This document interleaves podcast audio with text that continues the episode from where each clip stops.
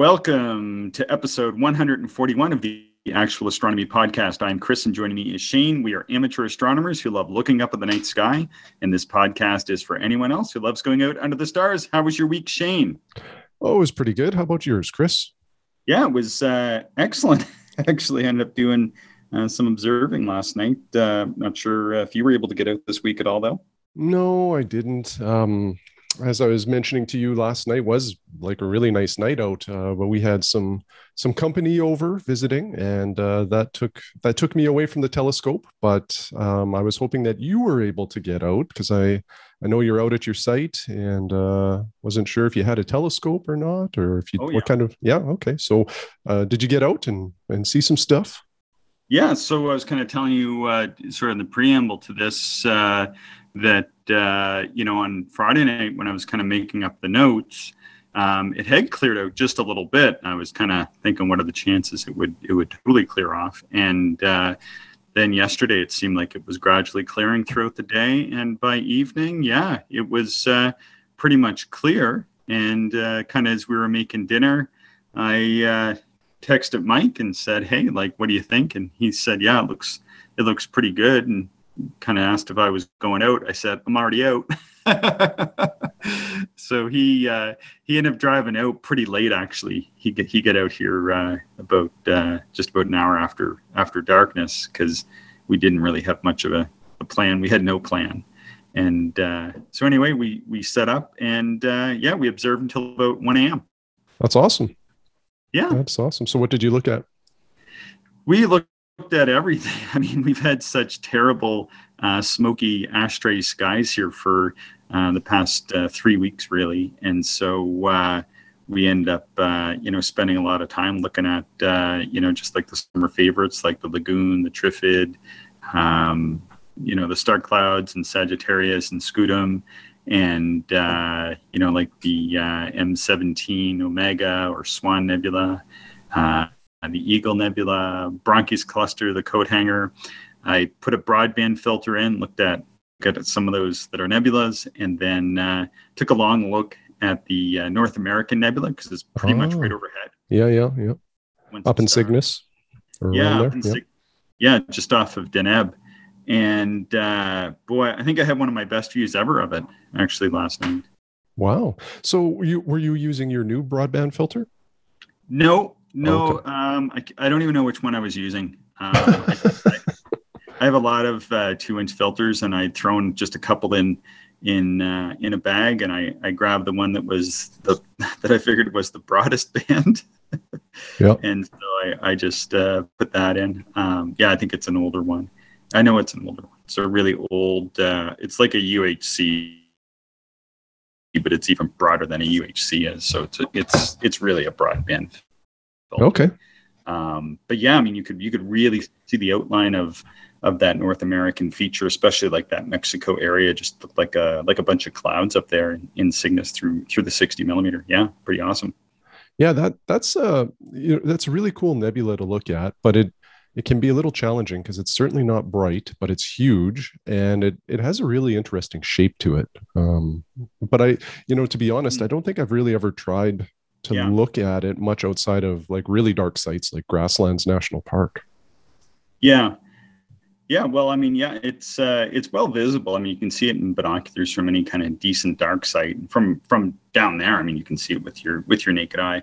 It's right up overhead though, right now, and I I uh, I don't know, I didn't bring a chair out with me or anything like that because we're going down to grassland soon, and I didn't want to uh, lug too much stuff out here.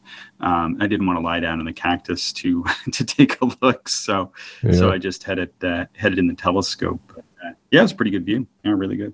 Oh, that's awesome. Uh, how did the planets look last night?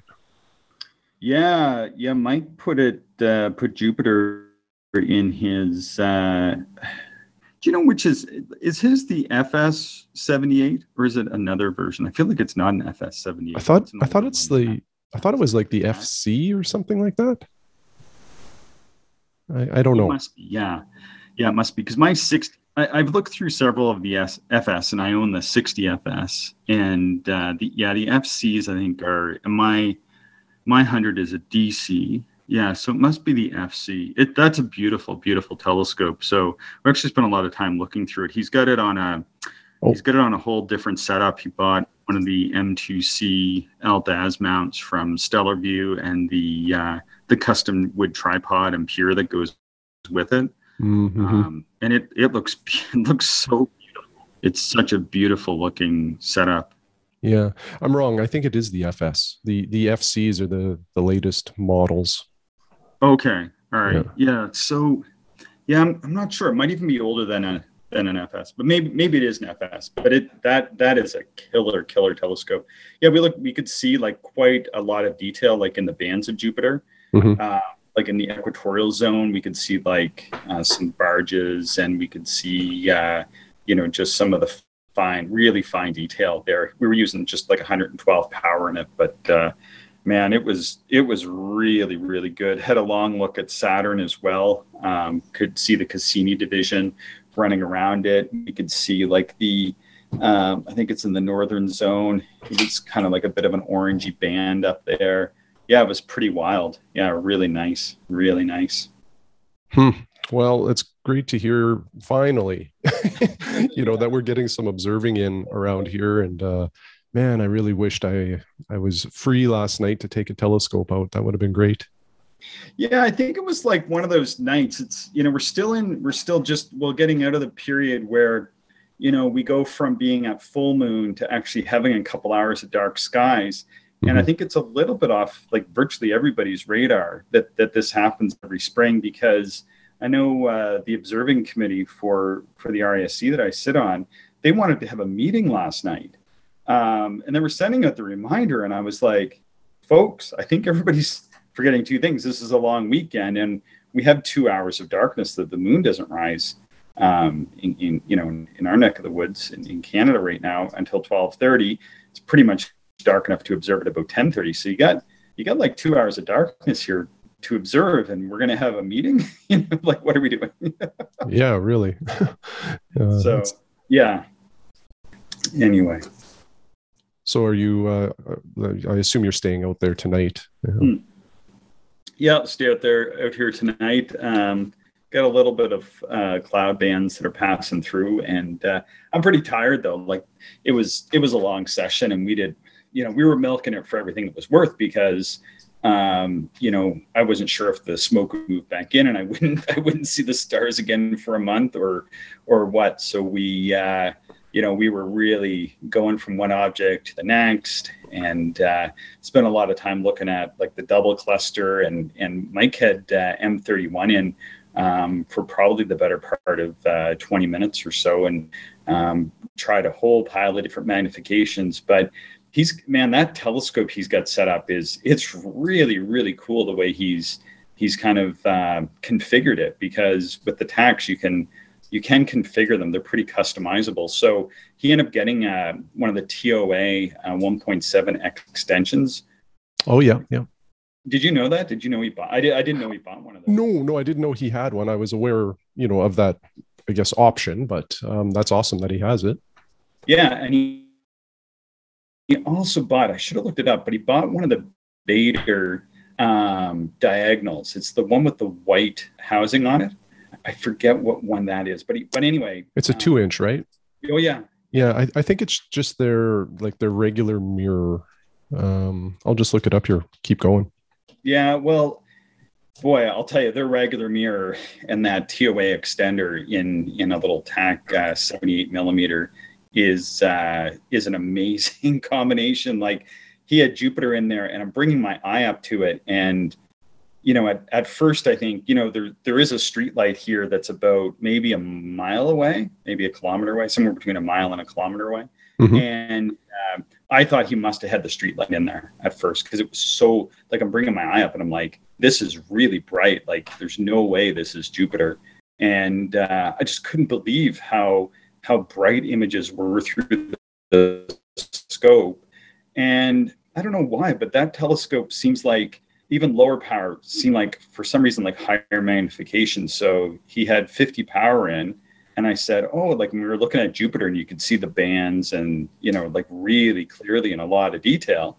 And I said, "Oh, what power is that?" And he said, "Oh, it's just like 50 powers." And I said, "Are you sure?" Like to me, I thought it was more like 75 or 80 power. Like it definitely um, images are extremely, extremely bright and uh, and very sharp through uh, through the scope the way he has it set up with that diagonal and that uh, TOA extender.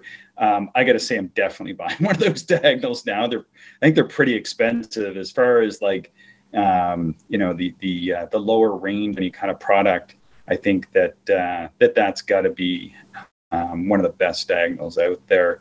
Uh, I think they're still uh, pretty expensive uh, just just to get into the the Baader diagonals, but um, I love the look of it. I like the white. Like as soon as he, as soon as you put it in, I'm like, that's one of those Baader diagonals I've had my eye on. So there's much of a difference with a diagonal, but uh, but man, that one really performs. And I don't know whether it was, it, it's a nice combination with that telescope. You know, um, mm-hmm, yeah, I don't mm-hmm. know that that image last night really really blew me away. Yeah, and and maybe just to clarify for everybody listening, the um, the telescope that Mike has is a Takahashi TS seventy or FS seventy eight, and uh, I think maybe it might be a version before that even, but it's similar to my uh, current um, 76 DCU. Uh, just it's the it's one of the Tak models that predates this one. Yeah. And uh, I would I would love to actually observe with mine and Mike's side by side. Um, I, I, doubt there'd be any difference, but it'd be kind of neat to just see the the different generations. Uh, you know, observing the uh, the same objects. Yeah, and, and I'd uh, like to. Oh, go, oh, go sorry, ahead. go ahead. Oh, oh, I was just going to say, you know, running my 60 against it, you know, um, yeah, definitely, uh, definitely gives just a huge jump in resolution on the 60. And yeah, it also seemed like much clearer. So I don't know whether that that was the diagonal or the extender or what, because I was just running mine in f5.9. Um, anyway, mm-hmm. sorry. Yeah, I was just going to say the the white Baader two inch diagonal is 265 euros. Um, so that's not too bad. The um, that BBHS or at HS uh, two inches, 450 euros. Um, so they, they have a couple a couple different models okay. of two inch diagonals. Hmm.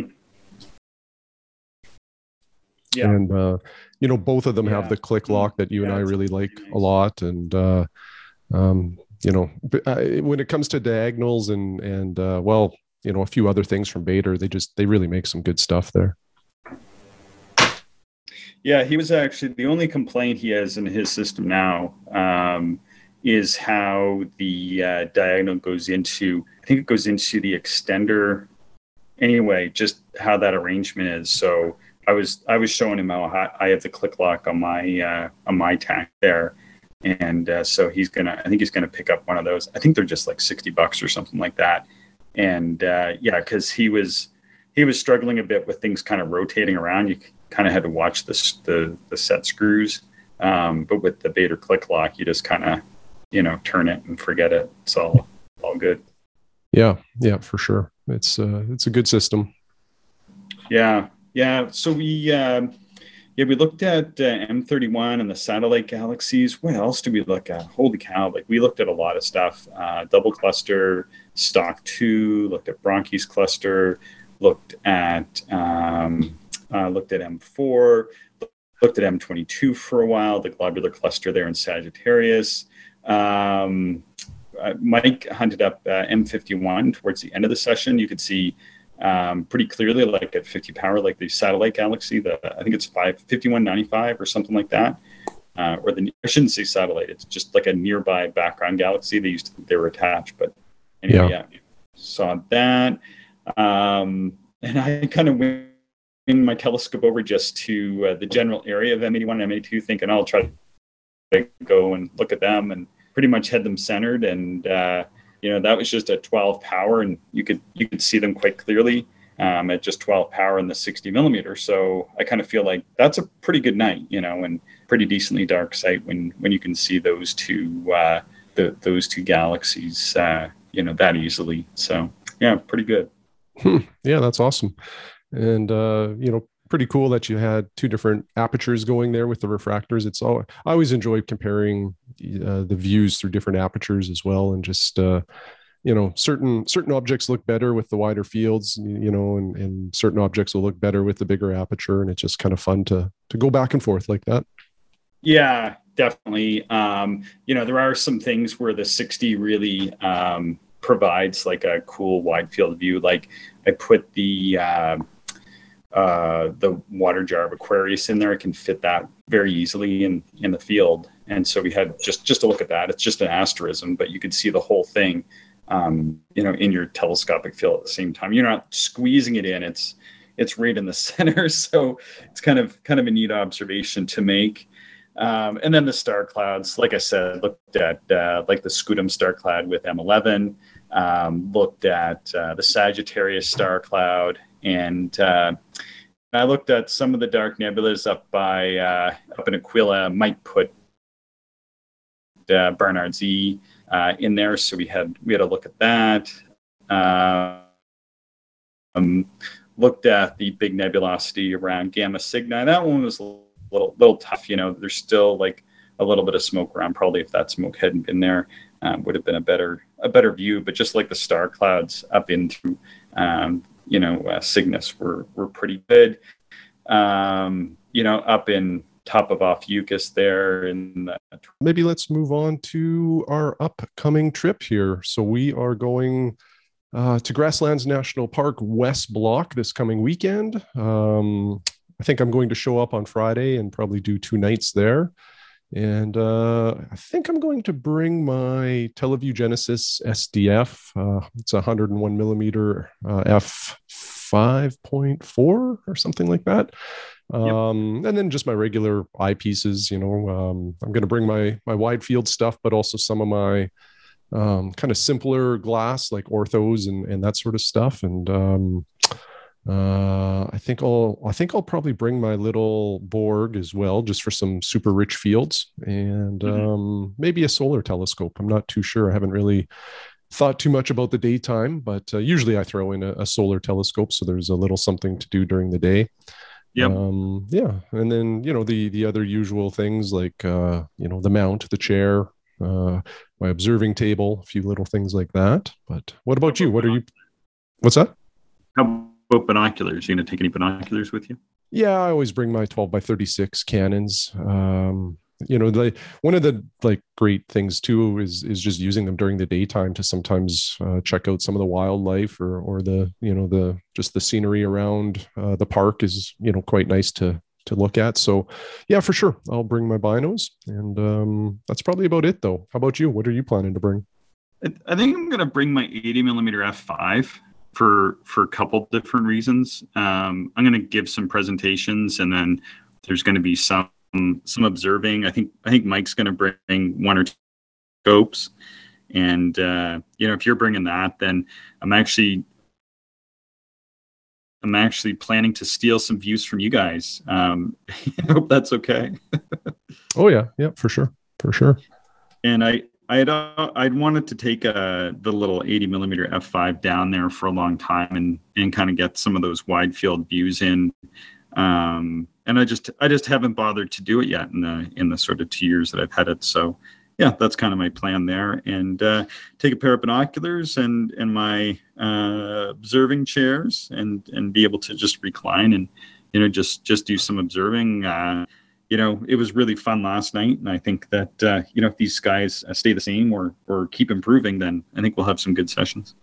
Yeah, yeah. Well, uh, the smoke will probably be present. Um, hopefully it's not too bad overhead though um, we may lose a little bit of the horizons because I, I, really don't think the smoke is going to uh, clear out um, by that point in time and and going in that direction from where we are right now we're kind of going more towards the sources of the smoke so it might even be a little worse there but um, mm-hmm. you never know right until you get there and and sometimes all it takes is a little bit of a rain shower uh, to clean the air to take the smoke out of it and then you can have a really good session so you just never really know and they are supposed to have some rain just to the west of there. Um, I think tonight or tomorrow, or tonight and tomorrow, like quite a bit. Um, you know, so then by the time we're in that area, uh, it, it it could be one of the better spots, and hopefully, you know, hopefully the, the skies improve not only for for us to do astronomy, but for those that are uh, that are that are living closer to those fires. Yeah, yeah, exactly. Yeah, for sure. Um, you know, part of me was even thinking I might leave Thursday, you know, just kind of keep an eye on the forecast. And, you know, if Thursday, Friday are looking like the better nights, I might end up doing that. I'm not sure. I'll just yeah.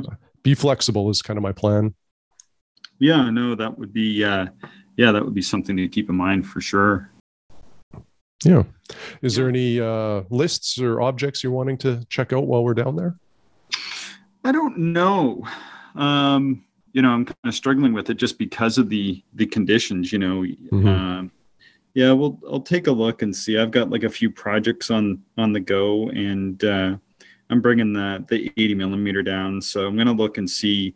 Um, what I might do is just kind of revisit some some objects that are best seen in as wide a field as you can get. I figure that's where the 80 millimeter excels. So um, yeah, I've, I've, been enjoying looking at the star clouds. I might just kind of spend a lot of time uh, looking at the star clouds. Maybe I'll take a look at, uh, I don't know if you've ever looked at IC 1396 there, where the Elephant Trunk Nebula is.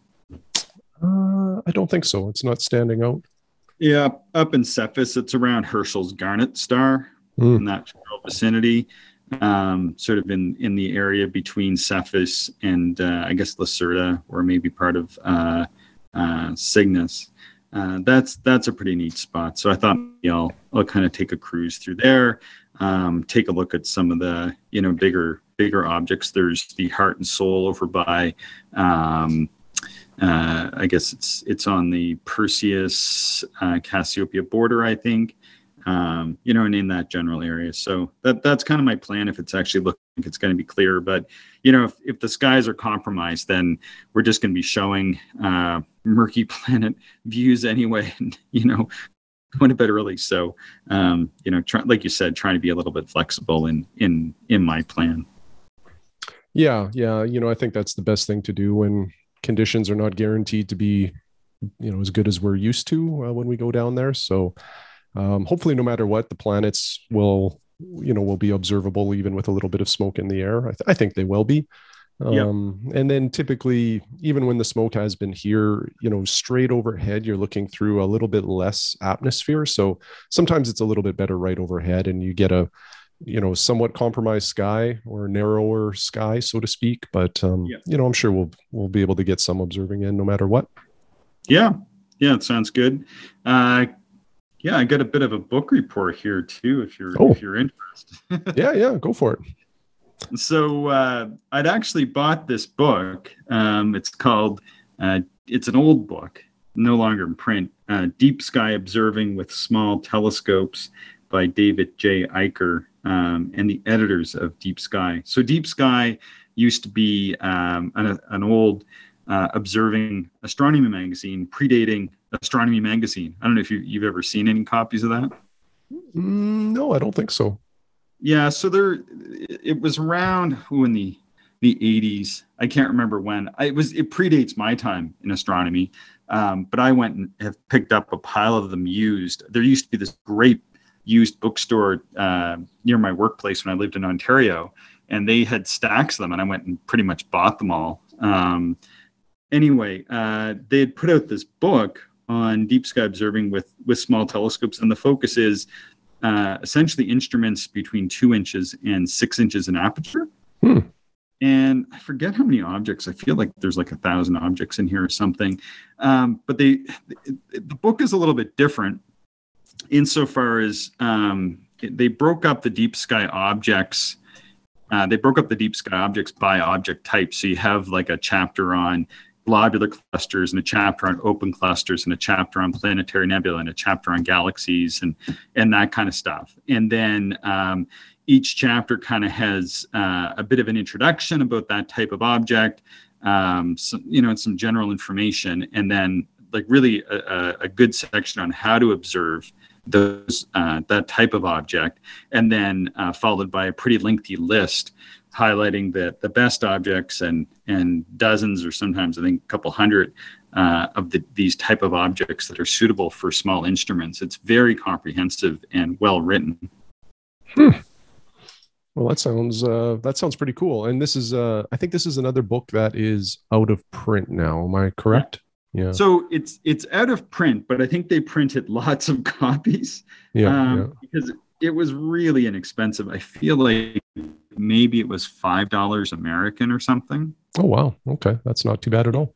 And I'd actually ordered it, and I can't remember if if I ordered it and then mentioned it on the podcast, or or whether I I just happened to have it in transit, and then uh, uh, uh, one of our listeners actually said, "Hey, you should you should get this book and read it." I'm like, "Yeah, it's actually it's coming tomorrow or something," or I had read the first chapter by that point. Uh, you know, it's it's a little bit dated because I think the book is about 30 odd years old. I think it's from 87 or something, um, and it looks like it was written on a typewriter. So there's some uh, pretty like obvious spelling errors and that sort of thing. And you know, the font looks like it's like Times New Roman from from a from a typewriter um, but uh, it's got pretty good astro images from the day, and it's got a lot of really great sketches. Okay. Um, yeah, so makes makes it a good read. And so between the observations and the sketches and breaking things down by object type and talking about how to observe these specific objects combined with truly like, like excellent writing i think the writing in it is is uh, very very good um, you just kind of have to be forgiving uh, of the fact that I think the book predates uh, really using computers the way that we do now to to write books and catch uh, missing words or obvious uh, spelling errors and that sort of thing. Um, that, but other than that, it's it's it's an excellent excellent book. Hmm. Okay. Well, I'm intrigued. I think I'm going to try to track down a copy for myself. Yeah, yeah, or you can borrow mine. Oh, perfect dollars. Sounds good, Chris. Well, um, I think we should probably wrap things up. We're getting close to our limit here. So, do you have anything else to add, sir? I'm good. All right. Well, thank you, Chris, and thanks everybody for listening. Thank you, everyone, for listening, and we hope you enjoyed the show. If you are interested in more information, would like to contact us, or if you would like to support the podcast, check out our website, actualastronomy.com.